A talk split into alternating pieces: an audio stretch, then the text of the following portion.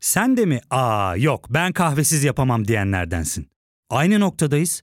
İlk ve tek kahve üyelik uygulaması Frink'le tanış. Hem bütçeni koru hem de hiç bitmeyen kahvenin tadını çıkar.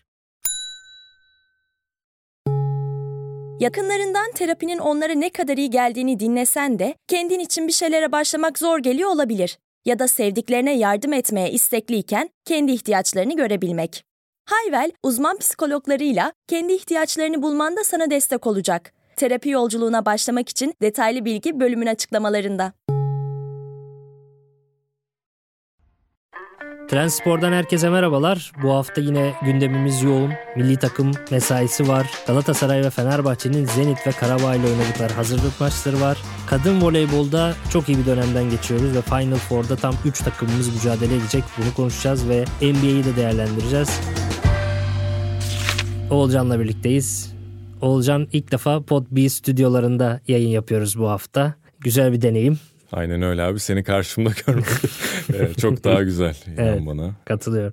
Hep maçlardan sonra gece yarısı falan çekiyorduk seninle ya da aynen, senin sabahın altında kalkmak gibi bir huyun olduğu için beni sabahın köründe podcast çektirtiyordun. Şimdi böyle daha ideal bir saatte ve karşılıklı olmak daha güzel oldu. Aynen öyle ama problem benim erken kalkmamla değil, senin geç kalkmanla daha çok, onu da eklemiş olayım. Evet, ondan herkes şikayetçi. İlan da çok şikayetçi. Benim eşim de benim erken kalkmamdan şikayetçi bu arada. Ne abi. Güzel. Aynen. Kıza katılıyorum. Başlayalım milli takımdan. Tabii. Şimdi üçlü bir başlangıç. Ermenistan maçı ve ben bunu eleştirdim. Maç daha ilk on birleri gördüğüm zaman eleştirdim. Sonuca göre değil yani. Ve ben açıkçası Borussia Dortmund'da, Bundesliga'nın lideri Borussia Dortmund'un altı numarası Salih Özcan'ın yedek kulübesinde olup da bir senedir oynamayan Çağlar Söyüncü'nün ilk on birde olması ve Ermenistan bizim altımızda bir takım. Onlara karşı böyle üç savunmayla başlamamız bence iyi bir tercih değildi. Bence bizim milli takıma baktığın zaman en kuvvetli yönü Inter'in çok önemli oyuncusu Hakan Çalhanoğlu'na sahibiz. Feyenoord'da yirmi iki yaşında kaptan olmuş çok özel bir yeteneğe sahibiz. Orkun Kökçü, ben büyük takımlara transferi mutlaka bekliyorum kısa vadede. Ve arkasında da Bundesliga'nın liderinin altı numarası Salih Özcan bizde. Şimdi normalde Dortmund'un, Feyenoord'un ve Inter'in orta saha oyuncularına sahip olan bir ülke, Avrupa ülkesi, bunların üzerine inşa eder takımını. Yani bir senedir Leicester'da oynamayan Çağlar'dansa bence bu orta üçlüyü bozmak bir kere planlama olarak yanlış. Yani ben benim elimde böyle bir milli takım havuzu varsa hı, benim orta saham güçlü. En önemli yerim orta saha. Ben orta sahayı üçlü kurmam lazım. Geri kalanını da doldurmam lazım diye düşünürüm. Bunu yapmadık ve bence ilk yarı çok zorlandık. Ne dersin? Ben de katılıyorum sana. Kadroları gördüğümde de aynı şey geçerli düşüncelerimde. Ama sanki bunun mesajını milli takıma yedi tane stoper alındığında almıştık diye düşünüyorum ki Kuntz'un üçlü denemeleri de zaten geçtiğimiz milli maçlarda da olmuştu. Ben Salih Özcan yorumuna da kesinlikle katılıyorum. Hadi üçlü oynuyorsak eğer de o üçlünün orta sahadaki merkezi Hakan Çalhanoğlu ve Orkun Kökçü olmamalı. Yani hem onları konfor alanından uzaklaştırmış oluyorsun hem de sırtlarına onların meziyetlerinden çok daha farklı yükler bindirmiş oluyorsun. E, üçlüyü bozup Salih Özcan'ı oyuna aldığından Hakan'la Orkun'un zaten efektifliği arttı birden baktığında. Bir diğer anlayamadığım tercih de benim formda olsa dahi Kerem Aktürkoğlu'nun ilk on bir çıkmamasıydı. Cenk formda olsa dahi diyorsun. Cenk formda olsa dahi hmm. Aynen öyle. Kerem Aktürkoğlu da gayet iyi bir dönem geçiriyordu ki bizim böyle bir yapıda hele ki önden bir eksilip arkaya bu takviyeyi yapmışken üçlü olarak kesinlikle bir tane de sprinter oyuncuya ihtiyacımız Tabii. vardı. O yüzden Kerem tercihinin ben Cenk'ten çok daha önde olması gerektiğini düşünüyordum. Maç başlangıç planı olarak bayağı bir sıkıntılıydı bence milli takım. Hamlelerden sonra doğruyu geç de olsa Kunt bulduktan sonra bence biraz daha bir hareketlenme yaşadık. Ya zaten üçlü savunmaya rağmen iyi savunma yapamadık. Çünkü dediğin gibi Hakan ve Orkun ikisi de aslında ofansif oyuncular. Hakan'ın gerçi savunması ve disiplininde çok yüksek bir oyuncu. Inter'de, Milan'da, İtalya'da o yönü çok ön plana çıkarılır her zaman. Son hatta Porto'yu eledikleri zaman yine savunma desteği çok yüksekti. Onlar ama yine de iki tane ofansif merkezle biz merkezden gelen koşulları durduramadık. Golü de öyle yedik, pozisyonları da öyle yedik. Yani üçlü savunmamız çakılı ama merkezden gelen koşular çok Ermenistan'dan. Hakan ve Orkun onları bir yere kadar kontrol edebildi ve orada pozisyon verdik. İkinci yarı neyse ki Salih girdi, ortayı üçlüyü toparladık ve orada Enes'in Kerem'e çok güzel bir asisti var. Enes adına da sevindim. Kerem adına da sevindim. Kerem bu karşı karşıyaları gerçekten iyi atıyor bu arada. Aynen öyle. Yani iki Fenerbahçe maçındaki golü var. Hem geçen seneki Fenerbahçe hem bu seneki Fenerbahçe golü. Hem geçen sene UEFA Ligi'nde oynadığı Lokomotif e, olabilir. Lokomotif de hangisiydi o tutum? Lokomotif bir şey. Orada karşı karşıya atmıştı. Karşı karşıya gollerde yani iyi vuruşlar yapıyor. Cengiz çok kötüydü. Çok. Çok top kaybı yaptı. Onun dışında bence en büyük eksiğimiz yine top tutamamak. Öne geçtikten sonra çok ciddi baskı yiyoruz. Ya bunu böyle bir orta üçlüye sahipken bile yaşadık. Çünkü deneyimimiz çok az. Yani Şenol Hoca'nın son iki senesi de, şimdi Kuntz'la iki senede, dört yıldır falan milli takım skor olarak öne geçtiği zaman hiç topu tutamıyor. Hep baskı yiyor yani. Hiç çıkaramıyoruz topu. Bir ara bayağı bir baskı yedik. iki iki bulabilirdi Ermenistan. Orada bence büyük bir problemimiz var top tutamama konusunda. Onu da çözmemiz lazım. Bu da merkez oyuncu tercihinden geçmiyor mu aslında sence? Yani merkezde ne kadar az olursan topa sahip olmadığı o kadar sıkıntı yaşıyorsun. Ve kenardan gelecek oyuncu takviyeleri milli takımın topu rahat tutmasına sebebiyet verebilirdi aslında. Yani ne kadar genç ve bu seviyeler için tecrübesiz, tırnak içerisinde diyebilecek olsak da, o çoğu oyuncudan ben olgun olduğunu düşünüyorum. Arda Güler'den bahsediyorum burada. Yani top tutmak için Kuntz maç içerisindeki hamlelerini buna uygun şekilde de yapmadığını düşünüyorum tabii bir yandan. Bir de Cengiz milli takımdaki belki de en kötü maçını oynarken dahi altmışta yetmişte falan düşünmedik Arda'yı. Aynen. Yani öyle. Cengiz bu kadar kötü oynarken de sonradan girmeyecekse Arda onun yerine ne zaman girecek bilmiyorum. Öyle bir eleştirimi de yapayım. Bir de Abdülkerim konusu var tabii. Oraya geçelim istersen. Ya ben de seni oraya geçirecektim, evet. Bu arada. Şimdi üçlüyü burada eleştiriyoruz falan ama üçlü oynayacaksa da bu milli takım bu ülkede o işi üçlünün sol stoperini yapacak en iyi oyuncuya sahip aslında baktığında havuzda, ama çok garip bir meseleyle milli takım dışında kaldı Abdülkerim. Ya Abdülkerim'le ilgili şöyle bir bilgiye sahibim. Bir kere Abdülkerim ilk böyle iki bin on yedilerde, on altılarda Konyaspor'da yirmili yaşlarının başında bir stoperken ilk böyle oynatan Aykut Hoca. O hani lig üçüncüsü oldular, Türkiye Kupası final falan, Avrupa'ya gittiler, Shakhtar Donetsk'ler falan var. Avrupa Ligi'nde bile Abdülkerim'i çok genç yaşında oynattı. Fakat Aykut Hoca üçüncü kez Konya'ya geldiği zaman, biliyorsun havalimanında müthiş karşıladılar Aykut Hoca'yı. Hmm. Geçmişi çok iyi çünkü Konya'da falan. Tekrar böyle imparator döndü edasıyla karşıladılar yani. Araları bozuldu sonradan Aykut Hoca ile ve Abdülkerim orada alt lige kiralandı. Kendi gitmek istemiş. Ben çalışmayacağım Aykut Hoca ile diye. Alt lige gidiyor, Altay'a. Aykut Hoca için de çok kötü oldu bu. Ali Turanlarla falan oynadı. Çok kötü bir stoper hattı vardı. Tabii. Ve Aykut Hoca'nın üçüncü Konya dönemi maalesef felaketle sonuçlandı. Büyük beklentilerin altında çok kötü bir Konyaspor'du. Konya o kadar kötüyken Abdülkerim müthişti Altay'da. Ben o dönem izliyorum Altay maçını şeyden dolayı. Cenk Özkaçar, o da milli oldu. İkisi Altay'ın iki solak stoperiydi T F F birinci Lig'de. üç yıl sonra ikisi de milli takım stoperi haline geldi. Biri Valencia'da, biri Galatasaray'da. Ama gerçekten çok iyiydiler. O maçta ben Cenk için izlemiştim. Abdülkerim'i daha çok beğenmiştim. Konyalı bir arkadaşım var hatta. Ona yazdım, ya dedim sizin Süper Lig'deki stoperleriniz Abdülkerim'in yarısı kadar futbolcu değil. Nasıl Altay'a kiralıyorsunuz bu adamı? Hatta tweet falan atmışlığım da var. Yani böyle saçmalık olamaz gibilerinden. Ve Aykut Hoca gidiyor. Abdülkerim geri dönüyor Konya'ya. Müthiş bir sezon. Sonra bir harika sezon daha. Geçen sene bence altın on bir. Tabii. Ve bu sene Abdülkerim'in karakterini gösteren yine özel olaylardan bir tanesi. Ali Koç'la para pazarlığı yapıyorlar. Ali Koç diyor ki sen o kadar eder misin? O da diyor ki etmiyorsam gidiyorum başka yere. Bunu bence kolay kolay kimse, yani yüz futbolcudan, ben futbolcuları da tanıyorum biliyorsun biraz. Yüzünden doksan beşi ya başkanım öyle deme canım başkanım falan der. Bir şekilde böyle bir yıkama yağlama yapar, imzalar sözleşmeyi. Abdülkerim asi bir karakter belli yani. Ama koz da sağlam yani, Galatasaray var sonuçta koz olarak. Da. Abi zaten altın on birsin yani, Beşiktaş da var bu arada yani. Beşiktaş'a da gidebilirsin üç yüz beş yüz bin euro daha şey yapıp. Hani bunun zaten hani Konya'da Süper Lig takımında oynamak yerine Altay'a gitmesini belli manyaklığı yani. Bir alt lige kiralatıyor kendisini. Aykut Kocaman'la çalışmak istemediği için. Ve Ali Koç'a res çekiyor. Galatasaray'a gidiyor. Belki daha aza, bilmiyorum ne kadar. Ve şimdi bu olay.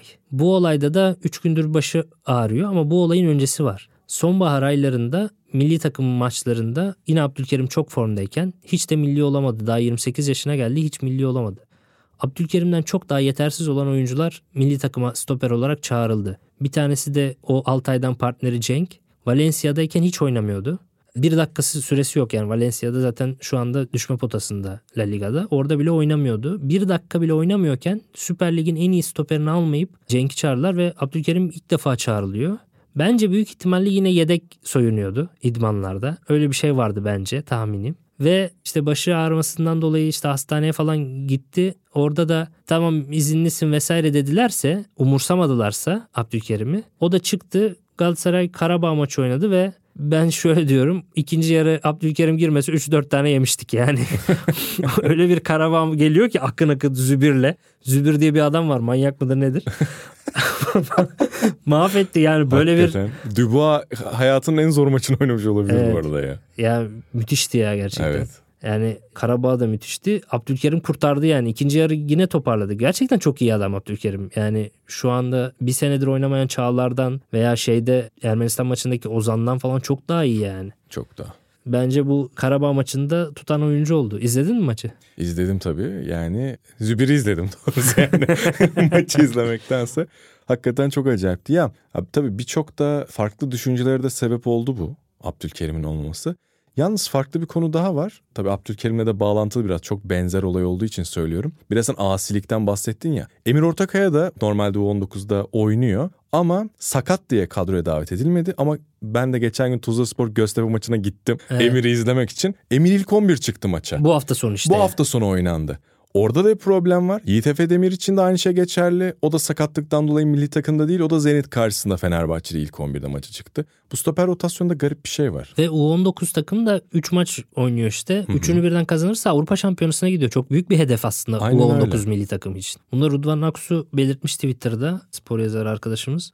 Ya gerçekten milli takımda böyle hani sakat diye kadrodan çıkarılanlar hazırlık maçı falan oynuyor. Garip bir durum. Emir'de de mi asilik var acaba diye düşündüm. Onu da çünkü devre arasında Jorge Jesus istiyor sol stoper olarak ve ben Göztepe'de kalacağım. Oynamak istiyorum ben. Hani Fenerbahçe'ye gitmek değil diye kabul etmiyor devre arasında. O da bir üçlünün sol stoperi bu arada. Aynen Abdülkerim öyle. Gibi. Evet, asiler. Evet. Stoperlerimiz biraz asi gerçekten. Öyle. Karabağ Galatasaray maçına geçelim madem başladık. Zübir dedik. Dubois çok yalnız kaldı dedik. Orada yalnız Dubois'ın da biraz hakkını vereyim. Zaniolo hiç gelmedi. Zaniolo'nun İtalya'daki basın açıklamalarından bir tanesini okumuştum gelmeden önce Galatasaray'a. Kendisinin önemli bir eksiği olarak savunma yardımından bahsediyor zaten. Yani bek takibi falan yapmamasını, geliştirmesi gereken yönü olarak savunma yardımını söylüyor o da. E çok da yalnız bıraktı Dubois'ı yani. Zaten Zübir canavar. Bir de arkasındaki Geriyeri de, de çok beğendim ben, sol bekleri. O da sürekli geldi. Komik bir tweet okudum bu arada. İzmir'de intihara kalkışan bir vatandaş Galatasaray Karabağ maçının ilk on birinde Yusuf Demir'in olduğunu görünce intihardan vazgeçmiş. Tweet'in altına şey yazdım. Devrede etmiştir yazdım. Çünkü Yusuf çok kötü oynadı gerçekten. Güzel. Ya, Yusuf'la ilgili öyle bir beklenti var ki Barcelona'da oynamış falan diye on yedi on sekiz. Millet Messi zannediyor. Barcelona'lılar da öyle zannetmişti. Öyle bir şey yok. Çocuk oynadığı her hazırlık maçında çok kötü oynuyor. Gerçekten çok kötü oynuyor. Ve algı da onu daha da zora sokuyor. Barcelona'dan geldi, Barcelona'dan geldi dedikçe çocuğun daha da baskı altında kalıyor ve daha da böyle kilitleniyor. Ya düşün, adam inti- doğruysa o haber. Dur bir Yusuf'u izleyeyim de sonra intihar edeyim mi dedi. Hani öyle bir Yusuf'u izlemeden intihar etmeyeyim gibi böyle bir Barcelona şeyi var. Ama devrede ettirmiştir gerçekten yani. Yine basit top kayıpları etkisizdi. Gomis'le Icardi iyiydi bence. Torreira fena değildi sonradan girince. Sonra. Ya Konya maçında Icardi ve Torreira kötüydü ya. O yüzden bilhassa dikkat ettim nasıllardı diye. İyiydiler.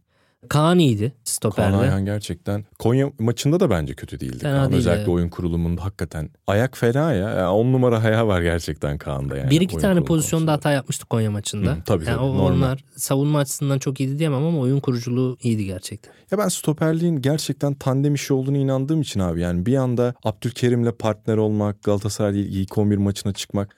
Eş uyumunun bence en önemli olduğu pozisyon olduğundan dolayı böyle ilk maçı olan stoperlerin sallanmasını bazen ben normal karşılıyorum. Hı hı. Kaan için de aynı şey geçerli tabii baktığında. Doğru. Bir de bence Galatasaray'ın iyi yaptığı bir şey Karabağ'la hazırlık maçta almak. Denk mi geldi bilmiyorum yoksa bilinçli mi? Karabağ gerçekten çok tempolu ve çok formda bir takım. Galatasaray'ın biraz bir dayak yemeye ihtiyacı vardı. on dört maçlık galibiyetten sonra çok rehavet vardı oyuncularda. Kolay kazanabiliyoruz, yetenekliyiz, kaliteliyiz. Karabağ kadar baskılayabilen, pres yapabilen, tempolu koşan bir takımla oynamak gerekiyordu bence Galatasaray'a. İyi bir hazırlık maçı olduğunu düşünüyorum. Bilinçli alındıysa çok iyi düşünülmüş. Denk gelmişse de iyi bir şans olmuş. Hazırlık maçı anlamında katılıyorum. Hakikaten de çok sert ve dediğin gibi dinamiklerdi. Yalnız benim bir eleştirim olacak.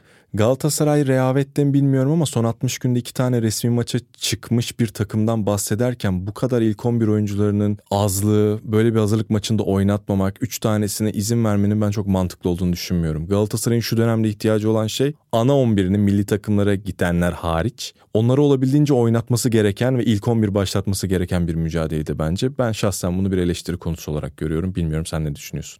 Hangi isimler? Torreira, Icardi mi? Yani evet, en baştan başlaması gerekiyor. Onlar sanırım Güney Amerika'ya gittiği için bir iki evet. gün izinli ve yirmi yirmi beş dakika aldılar. Doğrudur. Doğrudur. Yani Biraz... ben Konya ve özellikle Kasımpaşa mücadelesinde de aynı şey geçerli. Galatasaray'ın maç ritminden kopmuş bir takım görüntüsü verdiğini ve birlikte oynamanın o istikrarını kaybettiğini düşünerek bu kayıpların da geldiğini düşünüyorum. Evet, Galatasaray şimdi mesela tekrar bir lig oynayacak, bir kupa oynayacak. Sonra yine bir bay haftası geçiyor. Bir on gün yok Galatasaray. Hmm. Galatasaray biraz şanssızdı bu dönemde. Hani çok şey oldu, dağıldı. O evet. form grafiği o yüzden biraz hazır formdayken maç oynamamak Galatasaray'ı kötü etkiledi gerçekten. Şimdi ufak bir aramız olacak. Ardından tekrar birlikteyiz. Ya fark ettin mi? Biz en çok kahveye para harcıyoruz. Yok abi, bundan sonra günde bir. Aa, sen Frink kullanmıyor musun? Nasıl yani? Yani kahvenden kısmına gerek yok. Frink'e üye olursan aylık sadece bin iki yüz TL'ye istediğin çeşit kahveyi istediğin kadar içebilirsin. Günlük kırk TL'ye sınırsız kahve mi yani? Çok iyiymiş. Aynen. Hatta şu anda iki yüz TL'lik bir indirim kodu da var. E hadi hemen indirip üye ol da bu fırsatı kaçırma. Terapiye başlamak, içinden çıkamadığın döngüleri kırmak, bazı yanlış bulduğun kararlarını değiştirmek ve kendinle beraber daha huzurlu bir yaşam inşa etmek için atabileceğin en değerli adımlardan biri. Hiwell ile yoğun yaşam tempona uyum sağlayarak online terapi seanslarını takvimine göre ayarlayabilirsin. Bini aşkın uzmandan sana en uygun terapisti seçebilir, pod bi on koduyla indirimden yararlanabilirsin. Detaylı bilgi açıklamalardaki bağlantıda. Zenit'le oynadı Fenerbahçe. Jojinho ismini Fenerbahçelilerin ağzından sular akarak dinliyorum. Bora Aydınlık yine golünü atmıştı. Galiba Bora ondan sonra U on dokuz maçı oynadı ve orada da bir gol bir asistle yine Hı-hı. ön plana çıktı. Senden dinleyelim Zenit-Fenerbahçe maçını. Güzel bir maçtı. Güzel akşamdı her şeyden önce. Yani böyle bir Avrupa takımına karşı gençleri görmek her taraftarın hoşuna giden bir şeydi. Tribünler de hayli güzeldi bu arada. Herkes gençlerin etkisinde de kalmıştı. Ben tribün eleştirisi ve tribün övgüsüyle başlayayım. Biletler ucuz olunca gerçek taraftarın geldiğini o maçta anlıyorsun zaten. Twitter'da da gördüm bununla alakalı birçok yorum. Hani Şükrü Saraçoğlu'nun en baba yerindeki bilet bile yüz liraydı o akşam. Ve kale arkaları boştu falan. Yani on bin kişi Fenerbahçe'nin geneli elli bin kişiden çok daha iyi tepki verdi. Ses çıkardı. Gerçekten taraftar... Öyle olur zaten ya. En zaman. Öz taraftar gelir. En mi? Öz taraftar. Zaten bence bu taraftarla öldüren şey de bu ekonominin ve bilet fiyatlarının artmasıyla direkt bağlantılı bir şekilde oldu. E saha içerisinde de güzel şeyler görünce taraftar hakikaten iyi havaya girdiler. Yani Gustavo Henrique'nin iki tane kayarak müdahalesinin bile alkışlandığı bir akşamdı yani baktığın zaman. Kendisi de iyi bir akşam geçirdi ama hakkını vereceğim. Jorginho çok doğal. İnanılmaz oynadı çünkü gerçekten. Zaten altyapıda her zaman bunun sinyallerini veriyordu. Yalnız onda da bir merkez oyuncusu olarak başlayıp Fenerbahçe'nin klasik devşirmesi altyapıya da herhalde yansımış ki son dönemde sağ kanat bek olarak kullanılıyor Jorginho.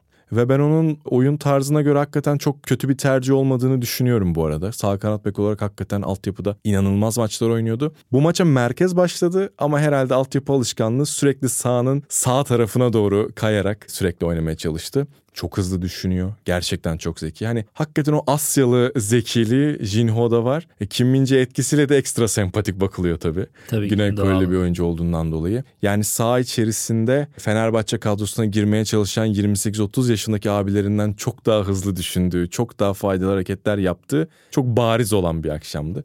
Hatta bir pozisyonu onun ben Mert Hakan'la karşılaştırdım. Hızlı düşünmesiyle direkt bağlantılı. Jinho sağdan bindirdi üç dört tane topu hiç bekletmeden ve top gelmeden kafasını kaldırıp direkt penaltı noktasına kesti. Pozisyon olabilecek noktalarda. Aynı top iki kere Mert Hakan'a geldi. Avut çizgisine çok yakın bir mesafeden dört kere fake yapıp top kaybı yaptı. Yani bu bir oyuncudaki çevre kontrolünün ve hızlı düşünmenin ne kadar önemli olduğunun bir göstergesi. Daha on sekiz yaşında bu çocuk baktığında. O yüzden Jinho özelinde iyi bir akşamdı. Diğer genç oyuncuları da izledi Fenerbahçe taraftarı ama ya ben Jinho kadar ön plana çıkan bir genç oyuncu olduğunu düşünmüyorum. Bora da dahil, evet, gol mükemmel bir gol. Orada da bir hızlı düşünme ürünü vardı. top kontrolü, aniden o şutu o kadar sert çıkarmak hakikaten çok iyiydi ama o golün de etkisiyle biraz Bora sonrasında topla çok fazla oynayıp top kayıpları yaptı. Ya bunlar olabilir zaten, bunu bir eleştiri olarak söylemiyorum. Herkes için iyi bir akşamdı ya baktığın zaman. Ya Fenerbahçe'nin de A takım oyuncularını daha az kullanabildiği ama çok uzun süredir oynamayanlar için bir maç temposu kazandıracak bir akşamdı ki Pedro bu isimlerden birisi. Joshua King sakat, Batshuayi sakat, Valencia sakat, Serdar Lincoln Dursun, sakat. Lincoln sakat, Serdar Dursun ve João Pedro'ya ihtiyaç duyulabilecek haftalara giriyor Fenerbahçe. Pedro şanssızdı, yine bir penaltı kaçırdı. Ya bir türlü evet beli yani doğrultamadı çok yani maalesef. Var. Bakalım inşallah toparlar. O kadar kendine. Kötü bir oyuncu olma ihtimali yok yani. Serie A'ya senelerdir kesinlikle on goller falan atan bir adamın. Aynen öyle. Maalesef çok kötü geçiriyor. Seferovic Galatasaray gibi oldu biraz. Aynen. Bugün Pedro bu arada bir yere gitse muhtemelen yine çift taneyi bulur yani. Evet. Evet. Peki Beşiktaş maçı var hafta sonu. Hı hı. O maçla ilgili ne düşünüyorsun? Çok belirleyici bir maç. Çok belirleyici. Sezonun en önemli maçlarından bir tanesi. Yine sosyal medyaya gönderme yapayım. Fenerbahçe her hafta ölüm kalım maçına çıkıyor zaten. Beşiktaş derbisi o maçlardan biri. Beşiktaş maçı geçse sonraki hafta Karagümrük'le bir ölüm kalım maçı. Ya zaten Galatasaray bu kadar önde olduğu sürece Fenerbahçe için her maç çok çok kritik olacak. Puan farkı düştü tabii. üçe düşecek yani. Şey. Son dönemdeki psikolojik avantajın biraz daha ben Fenerbahçe tarafında olduğundan yanayım bu arada. İşte derbi belirleyecek sanki. Beşiktaş'ı da yenerse Fenerbahçe bir, evet. bir iyi bir rüzgar alabilir arkasına. İyi mesaj maçı aynen. Yani o arkasındaki zaten halihazırdaki rüzgarı bir fırtınaya çevirebilir baktığında. Jorge Jesus yok yalnız bu maç. Evet, Jorge Jesus yok ama Dedeus da hakikaten taraftarın çok sevdiği bir isim. Evet, çok seviliyor. Yani. Ben bayağı sempatik buluyorum. Böyle normal sağ dışı da sağ içi. O da hırslı bir adam yani. Çok karakter hırslı. Olarak Jorge Jesus'a çok benziyor aslında. Sonra sarı kart gördü zaten Jesus atıldıktan sonra. Yani inanılmazdı. Valla eksikler belirleyici olacak. Yani mesela Valencia'nın oynayıp oynayamaması inanılmaz önemli Fenerbahçe hmm. için. Ki günde üç saatini geçiriyormuş Samandıra'da tedavi olmak için. Bu anlamda Valencia'nın varlığı çok önemli olacak Fenerbahçe'de. Ama şöyle bir şey olduğunu inanıyorum. Yani Valencia oynamasa da tam böyle Serdar Dursun'un damga vuracağı bir derbi gibi bazen hissetmiyor değilim baktığında. Oyun anlamında Fenerbahçe'yi Beşiktaş'tan tabii ki daha önde görüyorum. Ama Beşiktaş'ın bireysel kaliteleri de Fenerbahçe'ye sıkıntı yaratabilecek cinsten gerçekten. Raşit Gezal geri döndü. Çok ciddi bir tehdit. Aboubakar zaten Fenerbahçe'nin tam olarak belalısı. Ve ben genel sezon akışına bakıyorum. Fenerbahçe'nin derbilerde hala hiç skor bulamamış bir takım olması. Bireysel yetenekleri çok iyi olan takımlara karşı ciddi problemler yaşaması. Bu maç için çok büyük bir gösterge. Tamamen derbi hazırlığından geçiyor bu iş bence. Hem Fenerbahçe'nin skor anlamındaki şanssızlığını kırması gereken bir maç. Hem de işin savunma tarafını Beşiktaş'ın bireysel kalitelerine karşı çok daha iyi yapması gereken bir mücadele. Geçen hafta konuştuğumuz bazı konular vardı. Bir tanesi Conte. Conte zehir zembelek konuşmuştu ve kovuldu karşılığında. Çok Bek- şaşırtıcı. Bekliyorduk zaten. Bekliyorduk aynen. Ve sonra geçen hafta sen bir espri yaptın. O da gerçek oldu. Tam Türkiye ya. Müthiş bir Türk futbolu olayı. Selçuk İnan'ın gönderilmesinden bahsetmiştik Kasımpaşa'da. Ve sen de demiştin ki Kemal Özdeş gibi tekrar geri gelir demiştin. Kemal Özdeş geldi yerine. Şey gerçek galiba değil mi? Her espride bir gerçeklik payı evet. vardır derler ya. Ben tabii bu espri yaklaşımını yaparken bir yandan gerçekten gerçeklik payı olduğunu düşünüyordum. Hocam çünkü üç senedir işsizdi. Tam kıvamına geldi şu an yani. Gelmesi gereken dönemde Kasımpaşa'ya geldi. Evet. Bu arada Kasımpaşa'nın eski antrenörü geçen senenin sonunu çok iyi getiren Sami Uğurlu bu seneye çok kötü başladı ve gönderildi tabii ki Kasımpaşa'dan. Kasımpaşa'da çok kötü üç beş maç gittiğin zaman kalamıyorsun. Tabii. Sami Uğurlu'nun gündemle ilgili çok güzel bir açıklaması var. Diyor ki Tolunay Kafkas'a, böyle sert çıkışları görmeyi seviyorum çünkü bizim futbol ailesi öyle bir aile oldu ki bu Anadolu'da hani birbirine şey yapan, o ona bu buna yapıyor, her şey kol kırılıyor içinde kalıyor aynen. ya. Bizim Türk futbol ailesi direkt bana onları anımsatıyor. Yani herkes birbirine geçiriyor ama kimse kimseye kötü bir şey söylemiyor.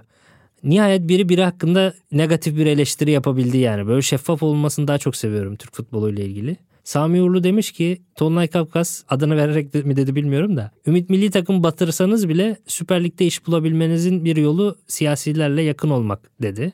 Lobi ve gücünüzün olması Lobi lazım. Lobi ve gücünüzün olması lazım dedi. Ve hakikaten Tolunay Kafkas Ankara Gücü'nü çalıştırıyor. Çok kötü geçen bir Ümit Milli Takım kariyerinden sonra. Tolunay Kafkas'ın Ümit Milli Takım'ın öncesinde Anadolu takımlarında başarılı işleri var, başarısız işleri de var. Ama Ümit Milli Takım gerçekten çok kötüydü ve onun ardından Ankara Gücü gibi bir köklü bir kulübe gitmiş olması gerçekten çok fazla performansla açıklanabilecek bir şey değil. Sami Uğurlu da büyük ihtimalle teklif almıyor hiçbir yerden. Çünkü aynen. geçen sene Kasımpaşa'da çok iyi işler yaptı yani. Yani öyle başarılı Süper Lig'de işler yapan bir adam bugün Balıkesir çalıştırıyor. Öyle düşünebilirsin evet. yani. Ve ee... şey eleştirisinde çok haklı. Doğru. yüzde yüz. Efes Pilsen'den bahsetmiştik geçen hafta. Maalesef çok kötü bir hafta geçirdiler onlar da. Aynen. Ve işleri artık mucizeye mi kaldı diyoruz? Mucizeye kaldı diyebiliriz. Alba Berlin'e, yani Euroleague'in son sıralarında yer alan bir takıma kaybettiler. Yine iki sayıyla kaybettiler. Ya zaten zor görüyordum ben ama bu mağlubiyetle beraber hakikaten mucizeye kaldı. Bu hafta çift maç haftası oynadıktan sonra önümüzdeki hafta daha detaylı değerlendireceğiz. O zaman voleybola geçelim. Orada en konuşulması gereken haftanın en güzel olayı diyebiliriz. Kadın voleybolda üç Türk takımı Final Four'a kaldı. Bir de İtalyanlar kaldı herhalde, değil mi? Aynen. Ebrar'ın formasını giydi. Novara kaldı bu arada. Yani Şampiyonlar Ligi'nde son dörtte üç Türk takımı bir Türk oyuncusu var diyebiliriz. Ebrar da Novara'yı taşıyan çok önemli bir isim. Hmm. Ayın oyuncusu seçilmişti geçtiğimiz aylarda da. Yani evet, kim kazansa çok şeyde olmayacak bir durum. Üzülmeyeceğimiz bir durum. Yani Türk voleybolu, kadın Türkiye'deki kadın voleybolu Avrupa'yı da gerçekten sallıyor gibi bir durum var. Kim favorim peki? Eczacıbaşı. Eczacıbaşı çünkü Sultanlar Ligi'nde de Şampiyonlar Ligi'nde namağlup yoluna devam ediyor ve çok kaliteli bir kadro Hı. baktığında. Hoş, Fenerbahçe'de de çok acayip bir form seviyesi var. Turnuvanın favorisini eleyerek geldiler buraya zaten ve Melisa Vargas takıma geldikten sonra da acayip bir ivme yakaladı zaten. Arena Federosova'nın yanına Vargas'ı koyunca falan hakikaten Fenerbahçe'de çok korkulan bir takım oldu denebilir. Vakıfbank'la eşleşti Fenerbahçe bu arada. Vakıfbank'ın bu sezon bir düşüşü var. Ligde de Fenerbahçe'nin galibiyeti vardı Vakıfbank'a karşı. Ama ben gün sonunda finalde Fenerbahçe ve Eczacıbaşı'nı göreceğimizi düşünüyorum. Güzel bir final olur. Aynen öyle. Bu arada Kumsal beş buçuk yaşında kızım. Onu voleybola yazdırmayı düşünüyorum. Voleybolla çok ilgili bir arkadaşım var, Galatasaraylı bir arkadaşım. Benim de Galatasaraylı olduğumu biliyor. İşte nereye yazdırayım falan diye sordum ona, bir danıştım. O da nerede oturuyorsunuz? Gazi Osman Paşa falan. Bir araştırayım döneyim sana dedi. Sonra döndü dedi ki ya Fenerbahçe'ye yazdır dedi. Şimdi buradan bir Galatasaray eleştiri yapacağım. Fenerbahçe'yi de tebrik ederek. Fenerbahçe gerçekten bu diğer branşlara, spor branşlarına çok önem addediyor. Hem basketbol, erkek basketbolda hem kadın voleybolda senelerdir çok yarışmacı ve yetiştirici bir kimliğe sahip Fenerbahçe. Altyapıda dahil yani. Ve Galatasaray olsun, Beşiktaş olsun çok geride kalıyorlar o tip konularda. Neyse, ben şimdi zaten Kumsal'ı önce bir jimnastiğe vereceğim. Sonra bir yüzmeye vereceğim falan. Bir iki senesi daha olabilir voleybol için. Bir altyapı oluşturayım önce. Ben de seni bu arada bir baba olarak tebrik ediyorum. Çünkü bu spor bilinci çok ailede yok maalesef. Takım spor öncesi yüzme ya da jimnastik hakikaten çok önemli. Onu beden eğitimi öğretmeniyle de konuştum. O da öyle dedi. Önce jimnastikte biraz esnesin. Sonra yüzme omuzlarını geliştirir. Aynen öyle. Sonra kollarını geliştirir. Kulaçlar geliştirir. Sonra da voleybol için çok iyi bir temel olur dedi. Bir gün de umarım birileri podcast'ta Kumsal'ı konuşur. Çok şey, güzel olur yani. Novara'yı Final Four'a taşıdı falan diyor. Böyle Ebrar tarzında. Aynen, harika olur. Aynen öyle. Ağlarım o şeyi dinlerken o programı. Tahmin edebiliyorum. Duygusal bir babasın. Evet.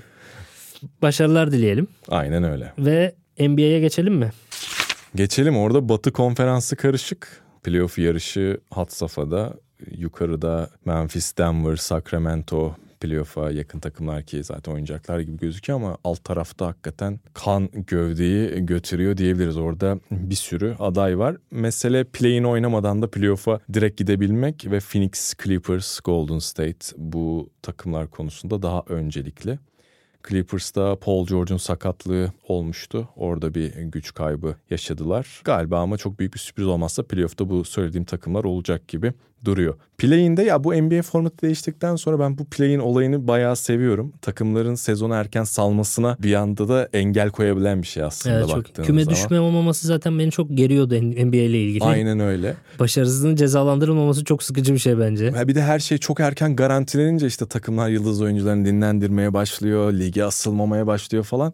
Bu N B A'in rekabetçi tarafında gayet ortaya çıkardı denebilir. yedinci sırada Minnesota Timberwolves var. Golden State'in yarım maç gerisinde ama orada yıldız oyuncularından da katkı alamayan bir takım olduğunu söylememiz lazım. Benim favori takımlarından biri Pelicans. Orada hmm. direkt tehditlerden biri. LeBron James uzun süre sakattı. Lakers LeBron'un yokluğunda çok daha bir takım haline büründü ve dokuzuncu sıraya çıktı. Bu arada yanlış hatırlamıyorsam sabah gördüm. LeBron da beş bin beş yüz altmış gün sonra mı ne bir maça kenardan gelerek başladı. Aha. Bench'ten gelerek başladı. O da çok acayip bir istatistikti bence. Bayağı hoşuma gitti. Ben eski bir Oklahoma'lıyım. Oklahoma'da onuncu sırada çünkü Russell Westbrook'u çok seviyordum. O yüzden Oklahoma'yı severim. Ve kapanışta da Dallas Mavericks'ten bahsetmek lazım. Doncic'in yanına bir süperstar takviyesi Kyrie Irving geldi ama işler daha kötü bir noktaya doğru evrilmeye başladı. Doncic de çok mutlu değil bu konuda. Onun da bir açıklaması var. Hani oynadığım oyundan keyif almıyorum şu an diye. It's really frustrating. I think you can see it with me on the court. Sometimes I, I don't feel it's me. I'm just being out there. I used to have really fun, smiling on court. But it's just been so frustrating for a lot of reasons, not just basketball. Sabah da şeyi gördüm. Pablo Lasso, Real Madrid'deki koçu, bunu bu kadar dışarı vurması hiç hoşuma gitmedi. Bununla başa çıkamıyorsa bir problem var demektir diye onu oradan eleştirmiş. Hmm. Yani Doncic'i oyuncu yapan adam aslında Lasso baktığın zaman. Valla N B A'de durumlar karışık. Bakalım, ben de şeyi merak ediyorum. Yine konuşacağız tabii, her şey kesinleşti. Playoff ve play-in potası.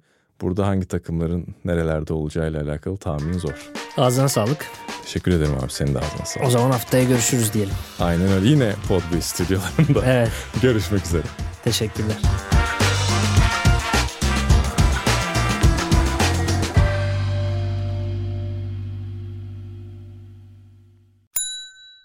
İlk ve tek kahve üyelik uygulaması Frink, kırk altı ildeki beş yüzden fazla noktada seni bekliyor. Açıklamadaki kodu girerek sana özel iki yüz Türk lirasılık indirimden faydalanmayı unutma. Hadi sen de Frink üyeliğini başlat, kahven hiç bitmesin. Hem bugününe hem yarınına katacaklarıyla terapi yolculuğuna ve daha iyi hissetmeye bugün Hiwell ile başla. Açıklamadaki linkten Hiwell'i indir, ücretsiz tanışma görüşmelerinin ardından bütçene uygun seans paketini seç ve terapi yolculuğuna başla.